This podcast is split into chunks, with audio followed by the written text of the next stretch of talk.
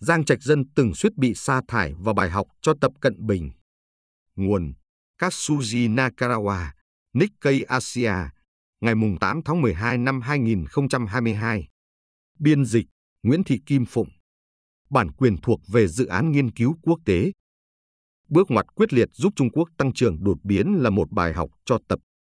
Mười năm trước, một nguồn tin đáng tin cậy từ Trung Quốc đã tiết lộ một bí mật ít người biết về cựu lãnh đạo Giang Trạch Dân, người vừa qua đời vào tuần trước ở tuổi 96. Giang được đưa lên làm lãnh đạo tối cao của Đảng sau cuộc đàn áp Thiên An Môn năm 1989. Giang được chọn làm lãnh đạo, nhưng ngay lập tức ông phải đối mặt với nguy cơ chịu chung số phận với người tiền nhiệm của mình, nguồn tin chia sẻ. Người tiền nhiệm của ông là Triệu Tử Dương, Tổng bí thư Đảng Cộng sản, người đã bị thanh trừng vì cách ông xử lý các cuộc biểu tình sinh viên ở Thiên An Môn. Vì Giang yếu về mặt chính trị, nên ông đã bị lôi kéo vào một cuộc tranh giành quyền lực và khi đó đã đứng trên bờ vực bị sa thải. Nguồn tin nói thêm. Nhưng bằng cách lèo lái vượt qua cuộc tranh giành quyền lực khốc liệt, Giang đã bắt tay vào thực hiện một loạt chính sách thực tế giúp nền kinh tế Trung Quốc phát triển vượt bậc. Con đường của ông để lại những bài học cho nhà lãnh đạo hiện tại của Trung Quốc, Tập Cận Bình, người dường như đang đưa Trung Quốc trở lại với chủ nghĩa Mao.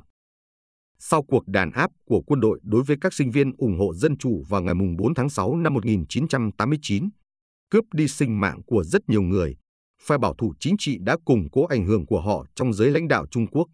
Nhưng sinh kế của dân thường đã gặp khó khăn ngột ngạt do sự cô lập quốc tế. Giang, nhà lãnh đạo mới, người đột ngột được đưa từ Thượng Hải đến Bắc Kinh, đã tạo thành một bộ đôi với Thủ tướng Lý Bằng, một chính trị gia bảo thủ với cơ sở ủng hộ vững chắc ở thủ đô Trung Quốc. Tuy nhiên, bộ đôi Giang Lý lại hoạt động không suôn sẻ. Hai người đã do dự trước việc mở cửa nền kinh tế Trung Quốc vì phải cân nhắc đến phe bảo thủ, những người là đối thủ của nhà lãnh đạo tối cao Đặng Tiểu Bình. Đặng dần trở nên thất vọng, lo sợ Trung Quốc sẽ sụp đổ nếu tình hình vẫn không thay đổi. Ông ra lệnh cho con trai cả của mình, Đặng Pháp Phương, hiện 78 tuổi, bí mật điều tra những gì đang diễn ra trong giới chính trị và hành chính, tìm hiểu về liên hệ giữa các phe phái và cách giải quyết tình hình. Đặng Pháp Phương đã sống một cuộc đời khổ sở. Trong cách mạng văn hóa từ năm 1966 đến 1976, ông bị Hồng vệ binh ném ra khỏi cửa sổ của một tòa nhà và bị liệt từ thắt lưng trở xuống. Ông đã phải ngồi xe lăn kể từ đó hoàn cảnh khó khăn không ngăn được Đặng Pháp Phương thiết lập một mạng lưới quan hệ cá nhân rộng khắp trong giới chính trị và hành chính, tận dụng địa vị là một trong những thái tử đảng, con của các quan chức cấp cao của đảng. Sử dụng tất cả các mối quan hệ của mình, Đặng Pháp Phương đã tiến hành một cuộc điều tra kỹ lưỡng và mang về một báo cáo gây sốc cho cha mình. Về cơ bản, báo cáo nói rằng, trừ phi có những thay đổi mạnh mẽ, trước tiên là cách chức Thủ tướng Lý Bằng thậm chí mạnh tay hơn nữa, sa thải luôn Giang Trạch Dân, cải cách sẽ không được tiến hành và nền kinh tế sẽ bị đình trệ. Đặng Tiểu Bình đã nghiêm túc xem xét báo cáo và bí mật bắt đầu chuẩn bị liều thuốc mạnh mà con trai ông kê đơn. Mục tiêu đầu tiên của ông là Lý Bằng, người đang trở thành kẻ kìm hãm cải cách. Nếu việc hạ bệ Lý không hiệu quả, Giang sẽ là mục tiêu tiếp theo. Sợ làm mất lòng những người bảo thủ, Giang đã không thể đưa ra những quyết định quan trọng. Đối mặt với khủng hoảng kinh tế, Đặng vội vàng thực hiện các thay đổi. Đằng sau hậu trường, Đặng Tiểu Bình đã đánh tiếng với Phó Thủ tướng Chu Dung Cơ về việc đưa ông trở thành Thủ tướng tiếp theo. Vào thời điểm đó, Chu, hiện 94 tuổi, là một ngôi sao đang lên và rất thông thạo các vấn đề kinh tế. Không đời nào, người ta kể lại rằng Chu đã ngay lập tức từ chối lời đề nghị lưỡng lự trước chiếc ghế thủ tướng, vì còn có những người bảo thủ đang ngăn cản cải cách. Chu sau này trở nên nổi tiếng với biệt danh sa hoàng kinh tế của Trung Quốc, nhưng lúc đó chưa phải là thời của ông. Nhiệm vụ bái nhiệm Giang và Lý bất ngờ thất bại vì Đặng Tiểu Bình, khi đó đã ngoài 80 tuổi, bị ngã trong lúc tắm, khiến ông gãy xương và bị thương. Như sau này được mô tả lại, Đặng lúc ấy cũng đang đối mặt với bệnh Parkinson nhà lãnh đạo tối cao cảm thấy thể lực của mình đã yếu đi nhiều và không còn lựa chọn nào khác ngoài việc từ bỏ việc tìm cách sa thải Lý Bằng. Đặng ưu tiên sự ổn định, kết quả là Giang được tha. Khi Giang biết rằng mình đã cận kề việc mất ghế đến mức nào, ông nhận ra điểm yếu trong nền tảng quyền lực của mình. Thức tỉnh, ông liền phát động một cuộc phản công. Đầu tiên, Giang ra lệnh thanh trừng Trần Hy Đồng, bí thư thành ủy Bắc Kinh và là thành viên chủ chốt của Bắc Kinh phái, lên án Trần là kẻ tham nhũng. Đó là một động thái chiến thuật cho phép Giang giữ khoảng cách và làm suy yếu Lý Bằng, một nhân vật trung tâm của phe Bắc Kinh. Giang không cho phép mình đánh giá thấp Lý, người cũng là một thái tử đảng, con nuôi của cựu thủ tướng Chu Ân Lai. Kịch bản công phu nhằm kiềm chế phe Bắc Kinh đã được viết sau hậu trường bởi cánh tay phải của Giang Trạch Dân là Tăng Khánh Hồng, người sau này trở thành Phó Chủ tịch Trung Quốc. Cuộc thanh trừng Trần là một trận động đất chính trị và Phó Thị trưởng Bắc Kinh lúc bấy giờ đã vội vàng tự tử. Giữa cảnh biến động chính trị, phe của Giang bắt đầu thâu tóm quyền lực. Chính tại thời điểm này, phe của Giang, Thượng Hải phái, bắt đầu trỗi dậy.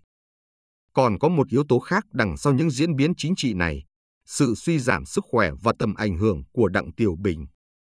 Khi Giang bắt đầu thoát khỏi ảnh hưởng chính trị của đảng, ông đã chọn một con đường chính sách thực tế, một con đường nhấn mạnh yếu tố thị trường. Với việc Đảng qua đời vào tháng 2 năm 1997, Giang đã củng cố cơ sở quyền lực của mình. Tại Đại hội Toàn quốc lần thứ 15 của Đảng, được tổ chức vào mùa thu năm đó, Giang đã tự ý loại đối thủ Kiều Thạch ra khỏi Ban Thường vụ Bộ Chính trị. Giang lo sợ rằng Kiều là người có thể thay thế ông nếu ông bị cách chức Tổng bí thư Đảng.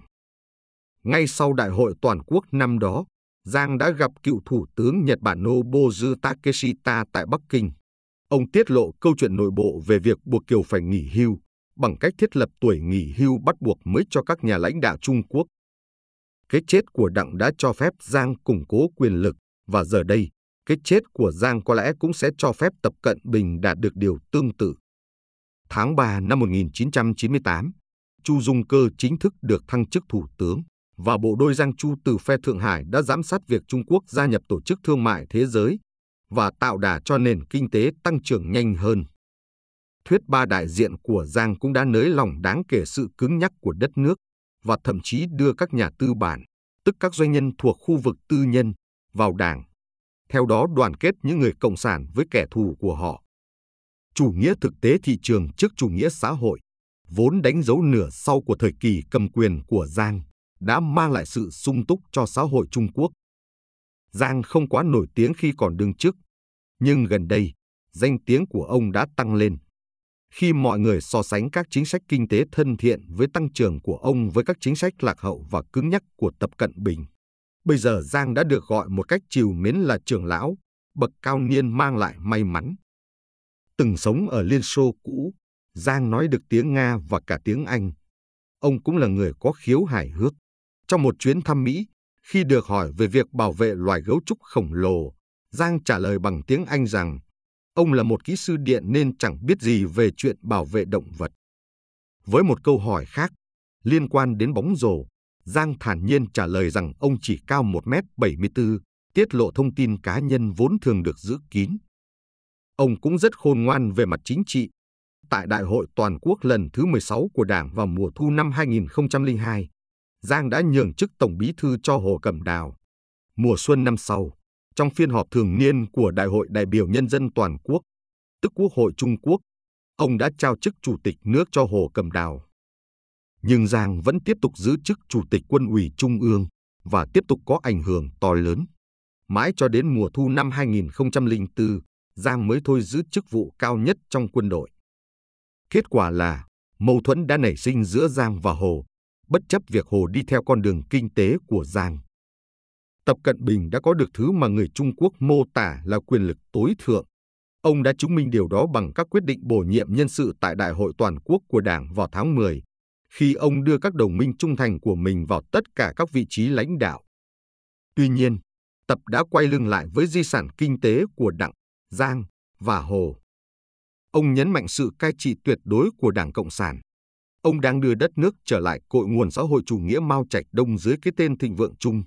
Sự can dự trắng trợn của nhà nước vào tập đoàn Alibaba và các công ty công nghệ hàng đầu khác của Trung Quốc là minh chứng cho điều này. Giang đã qua đời, còn Hồ cũng không được khỏe. Rõ ràng là các lực lượng chính trị có thể chống lại tập đều đã suy yếu. Nếu Tập quay trở lại với chính sách thực tế của Giang, điều đó không có nghĩa là một thất bại chính trị. Tập vẫn có thể và nên chuyển hướng. Chí ít thì chính quyền của ông dường như đang làm điều này, vì họ đã nới lỏng chính sách Zero Covid nghiêm ngặt của mình. Trước áp lực từ phong trào giấy trắng, trong đó những người trẻ tuổi bày tỏ sự bất mãn của họ, lần đầu tiên, chính quyền cứng rắn của Tập đã phải nhượng bộ đôi chút. Tuy nhiên, về các chính sách kinh tế và chính trị của Trung Quốc, không có dấu hiệu nào cho thấy Tập đang quay trở lại con đường thực tế của những người tiền nhiệm. Ông sẽ đặt mục tiêu đảm bảo vị thế lãnh đạo tối cao trọn đời một lần nữa tại Đại hội toàn quốc tiếp theo của Đảng. Vào năm 2027, điều mà ông đã không đạt được vào đầu mùa thu này. Để đạt được mục tiêu đó, bằng bất cứ giá nào, ông cũng phải thể hiện những thành tựu vượt xa những thành tựu do chính sách cải cách mở cửa mà Đặng, Giang và Hồ theo đuổi. Cái chết của Giang, người là đại diện cho cách tiếp cận thực tế, có thể giúp củng cố các chính sách của tập hơn nữa. Nếu điều này thực sự xảy ra, sự đình trệ kinh tế dài hạn sẽ là điều không thể tránh khỏi. Không còn đảng viên lão thành có ảnh hưởng nào có thể kìm hãm các chính sách của tập.